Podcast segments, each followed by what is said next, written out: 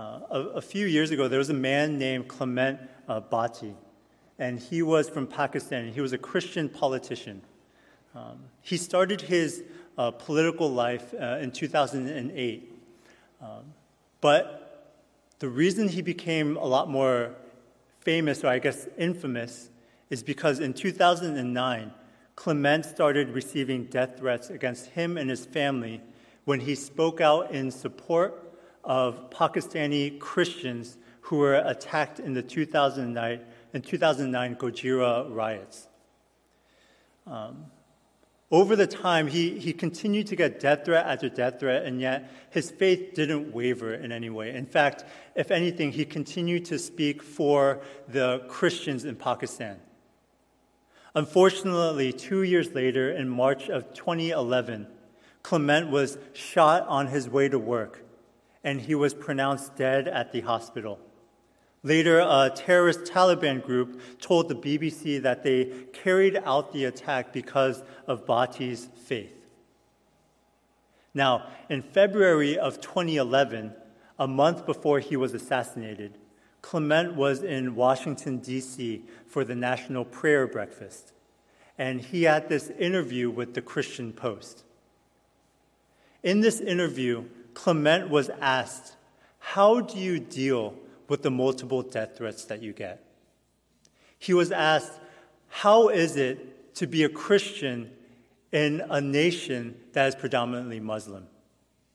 And this is what he said. I'd like to share with you. He says, In the past, I faced assassination attempts. I faced harassment, intimidation, and prison due to my bold stance on this issue.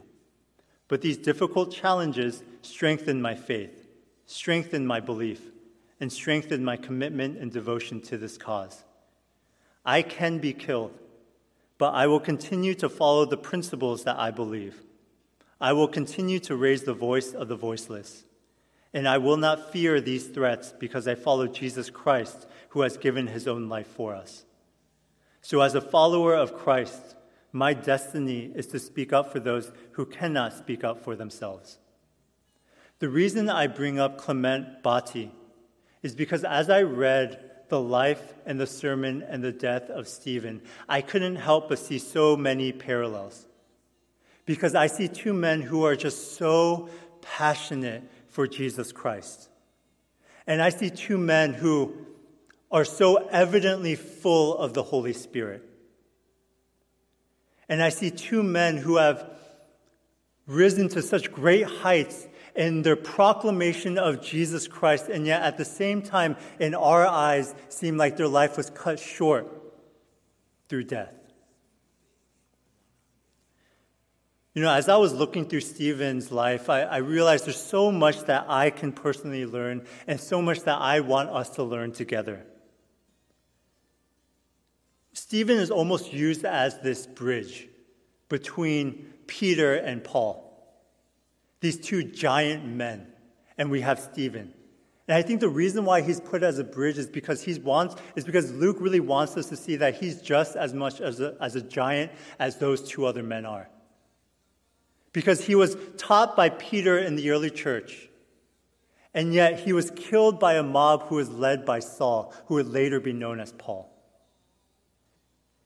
And I think that it's fair to say that Stephen's sermon influenced Paul's understanding of the gospel. In fact, S. Lewis Johnson, who was a famous pastor and theologian, says that Paul's understanding of the gospel had to have been shaped by the sermon that Stephen preaches. And so, what I want us to do today is something really simple. I just want to look at the life of Stephen because I think that he is a great man of God for us to look at and for us to emulate. Not because he himself is a great man, but because Stephen does everything possible to emulate Christ himself. And so I want us to look at three things that define Stephen. Number one is his character, number two is his sermon, and number three is his death. Okay? The first one is looking at Stephen's character. In verse 5, you see, Stephen was described as a man full of faith and of the Holy Spirit. And in verse 8, it goes on to describe him, and it says, Stephen was full of grace and power and was doing great wonders and signs among the people. You see, Stephen doesn't just have faith, he was full of faith. It doesn't say that he just had grace and power, it says that he was full of grace and power. In the Bible, when it, when it means to be full of something, it means that you are controlled by it. It means that that's how you look at the world. It means that that's how you are motivated in what you do. That means you are filled with it.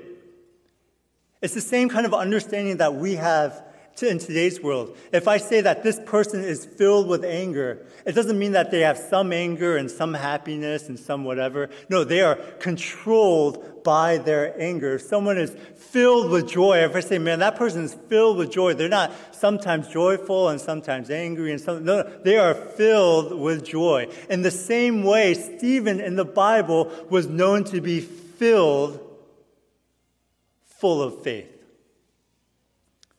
For Stephen, you see, when he was filled with faith, that means two things that he was filled with faith in the idea that God had a plan for his life, and he was filled in faith with the idea that Jesus Christ was the Messiah of his life.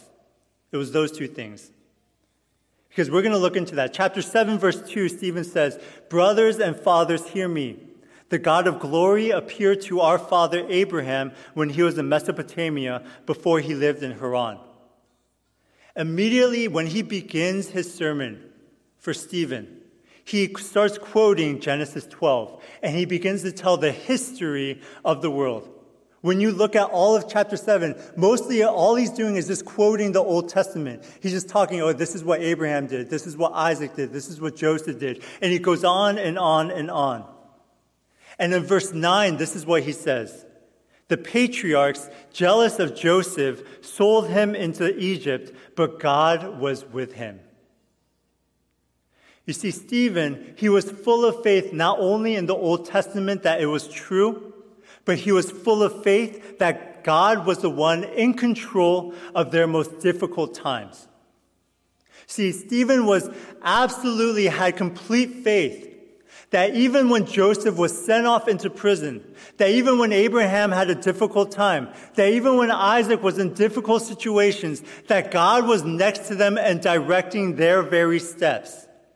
Because for us, we have this understanding of when we read history books, we think that it is politicians, we think that it is governors, we think that it is kings who are directing the steps of history. We think that it is the policies that they put in place that shape how history is formed.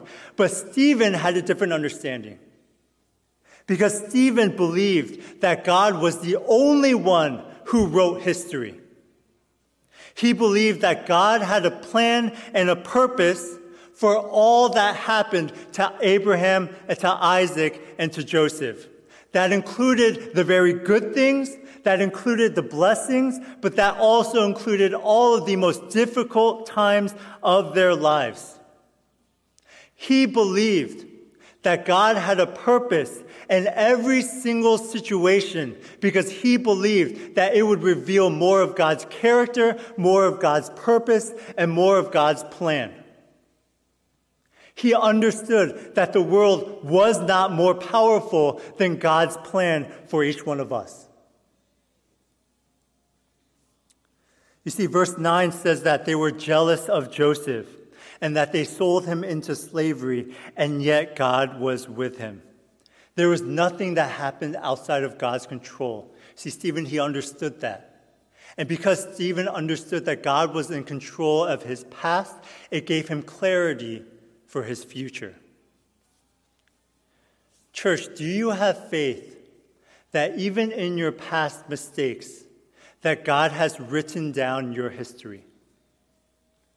Do you believe that even in your worst moments, that God has a plan and a purpose for that time? Do you believe that even when things seem so absolutely difficult and confusing, that God is and able and will use that to reveal more of his character, to reveal more of his plan, and to reveal more of his purpose. That even for Joseph, in his most difficult time, being in prison, not knowing why he was there, that God was shaping him and shaping the world in order to fulfill his ultimate purpose.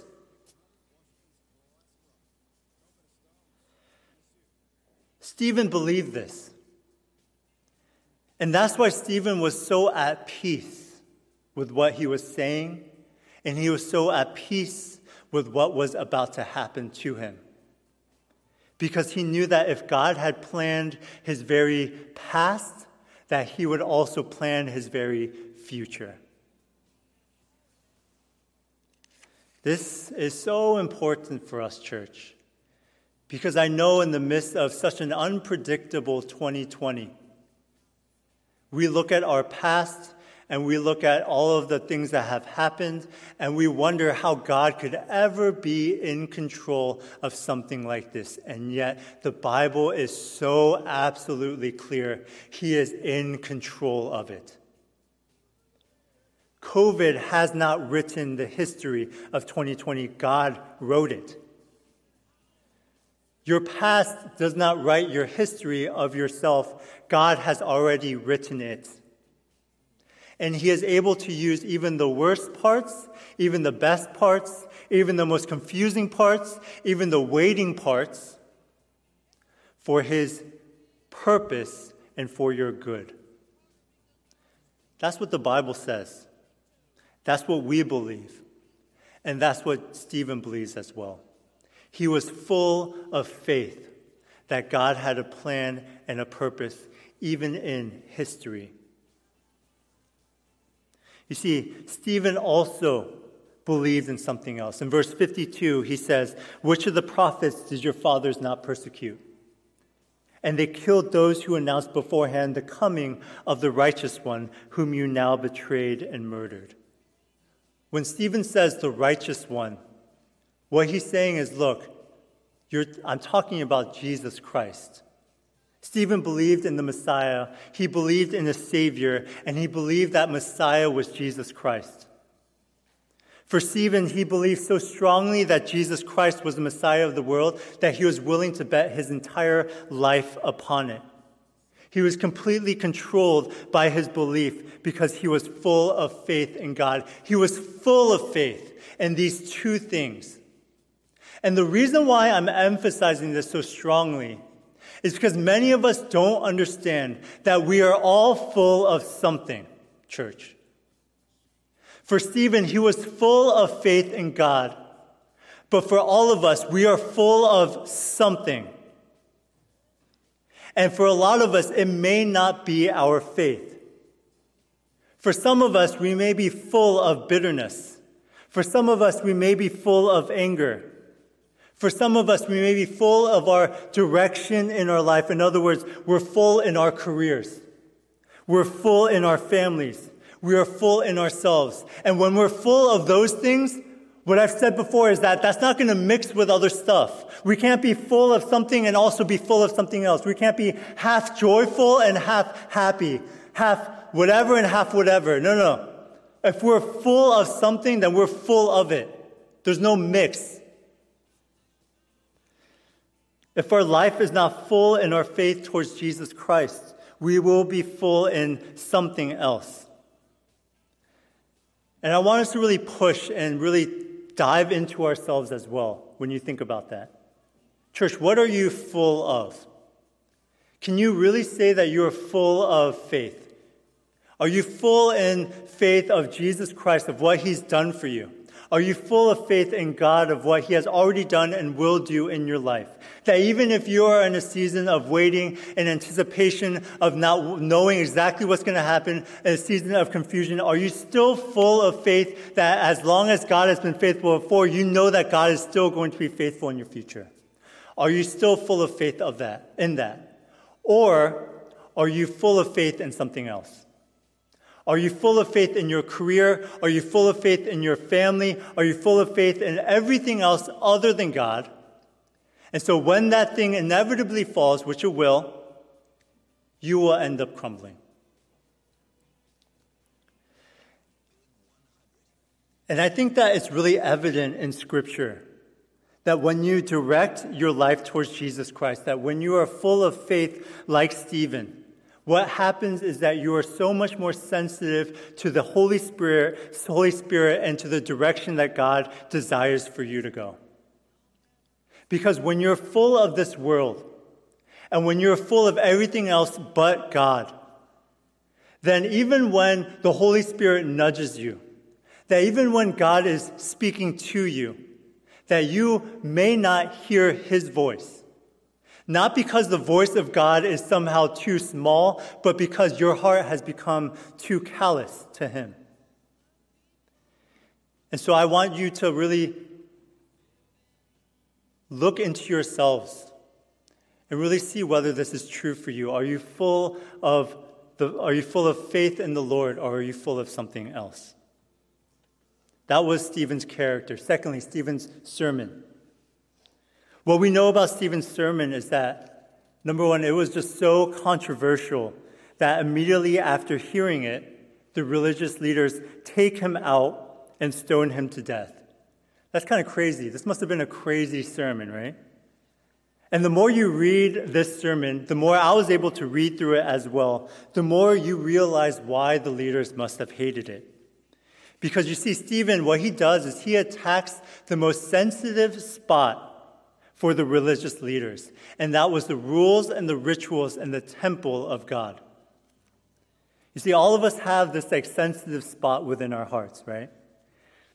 All of us have this part within our hearts that, man, if, if someone even grazes it, if someone even barely touches it, we get irritated and we get super defensive. For some of us, it can be our intelligence, right? Mm-mm, don't, don't talk about my, mm-mm. For some of us, it can be our looks, right? Oh, no, don't, don't talk about my weight. Don't talk about those things, right? For some of us, it can be our family. It can be a million other things. But for these religious leaders, what we know is that they're most sensitive when it came to the temple and when it came to the law. You see, what happened is that the, le- the leaders believed that as long as the temple was there, and that as long as they were following the rules and the rituals, the road to salvation was secure. But Stephen comes in and says in verse 48 Yet the Most High does not dwell in houses made by hands. In other words, what he's saying is just because you follow the rules of the temple doesn't mean that you'll go to heaven. And this completely broke the paradigm for the religious leaders because they were so set that, look, if I followed the rules, if I just followed the rituals, that if I just go to the temple, I will go to heaven. You see, for Stephen, he says, when Jesus came, he came to fulfill those laws. And now the things that you have built on rules, those things you don't have to worry about anymore. What you have to think about is a relationship with the Most High God. In other words, he says that, look, when you have a mechanical faith that just puts in whatever, that's not going to give you eternal life. Mechanical faith is dead. And just because you follow some rules doesn't mean that you are saved.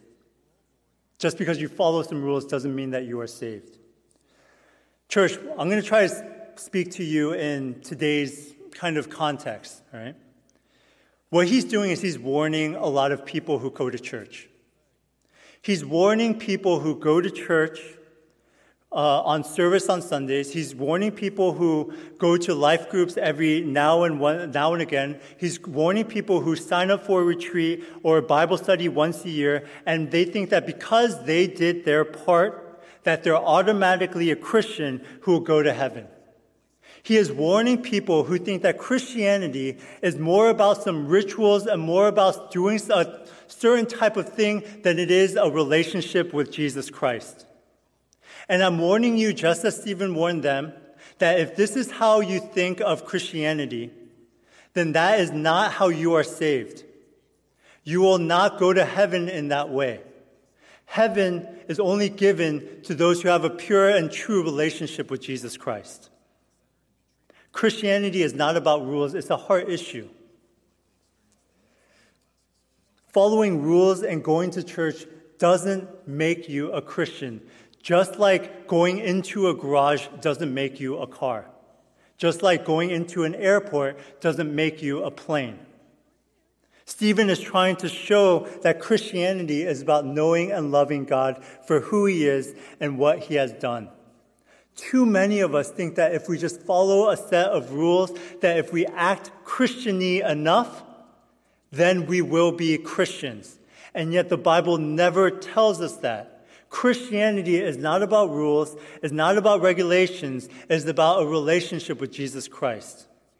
And so when you come to church, what is your motivation for coming to church? When you pray to Him, what is your motivation for praying to Him? That has to be your understanding. I'm not asking you to fill up the pews. I'm not asking you for a million dollars. I'm asking you, what is your motivation when you come? Where is your motivation when you give? What is your motivation when you serve? Is it to really know and to love and to thank God for all that He has done? Or is it so that you can get an easy way into heaven? Those are two completely different things.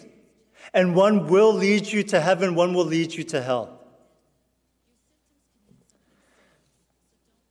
Church, how would you define your Christianity? How would you define it? Is it a set of rules or is it a relationship? And the reason I'm saying this and the reason I'm warning you is because this was Stephen's main point in his sermon, and this is what I really want us to understand as well, okay? So we had Stephen's character, we had his sermon, and lastly, we have Stephen's death. You see, after his sermon, it says that the leaders were furious and they stoned him. And in verse 50, 59 to 60, it says, And as they were stoning Stephen, he called out, Lord Jesus, receive my spirit. And falling to his knees, he cried out with a loud voice, Lord, do not hold this sin against them. And when he said this, he fell asleep. You know, the death of, um, the death of Stephen is a really difficult passage, but at the same time, I want to encourage you because it's one full of hope as well. Because even in the midst of so much hate from the people, Stephen was full of love. And he was so full of love that he was willing and able to pray for them. It says that he was so full of faith that he was able to pray for forgiveness towards those who were killing him. I want us to see the parallel here with our Lord Jesus Christ. In fact, commentators say that there's no less than 12 parallels between the death of Stephen and the death of Jesus Christ. Because Jesus, he did the exact same for us. Because when we were against him, when it was our hands that nailed him to the cross, it says that yet even while we were still sinners, Christ, he died for us and he was willing to take up that cross and spread out his hands and give us everything because he loved us. He loves us so much. And guess what, church? That love has not changed at all. And that love gives us the courage to fight. And that love gives us the courage to persevere in all circumstances. Let me tell you why. Verse 55, it says, But he, full of the Holy Spirit, gazed into heaven and saw the glory of God and Jesus standing at the right hand of God. I, this passage is so cool because a lot, a lot of times in the Bible, we see this wording before. We see Jesus, he is sitting at the right hand of God. It's all over the Bible. However, this is the only passage where they change the verb, where Jesus is not sitting, but it says that Jesus is standing at the right hand of God. And I think that gave so much courage to Stephen. Because as Stephen was standing and fighting for his faith and telling the people of how good Jesus is and how good God is, he was able to look up and see that Jesus was not sitting aloof and away and whatever. Jesus was standing, waiting for him with open arms. And that is the same Jesus that we have in our lives today. That Jesus died for our sins 2,000 years ago, yes, but he still loves us the exact same today.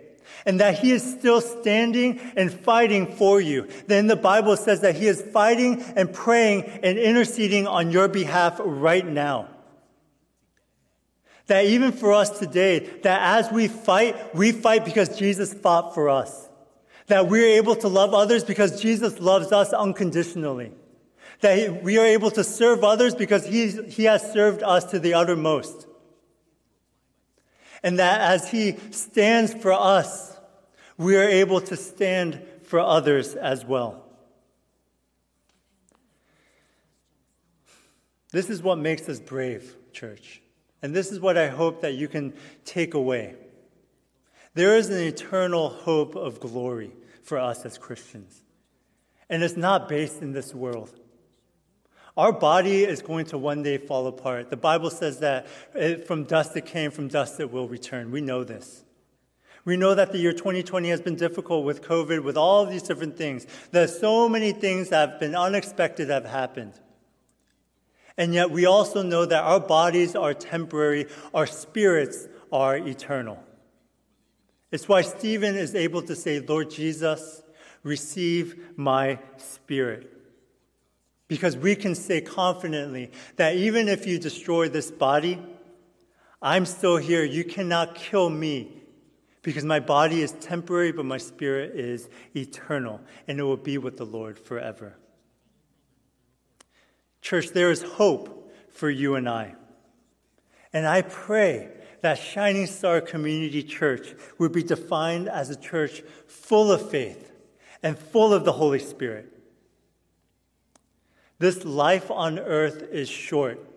This life on earth is full of surprises. This life on earth may be confusing at times. But know that our faith is forever. Know that Jesus does not change and that heaven is waiting for us, and that is forever. Amen. Amen. Let's pray.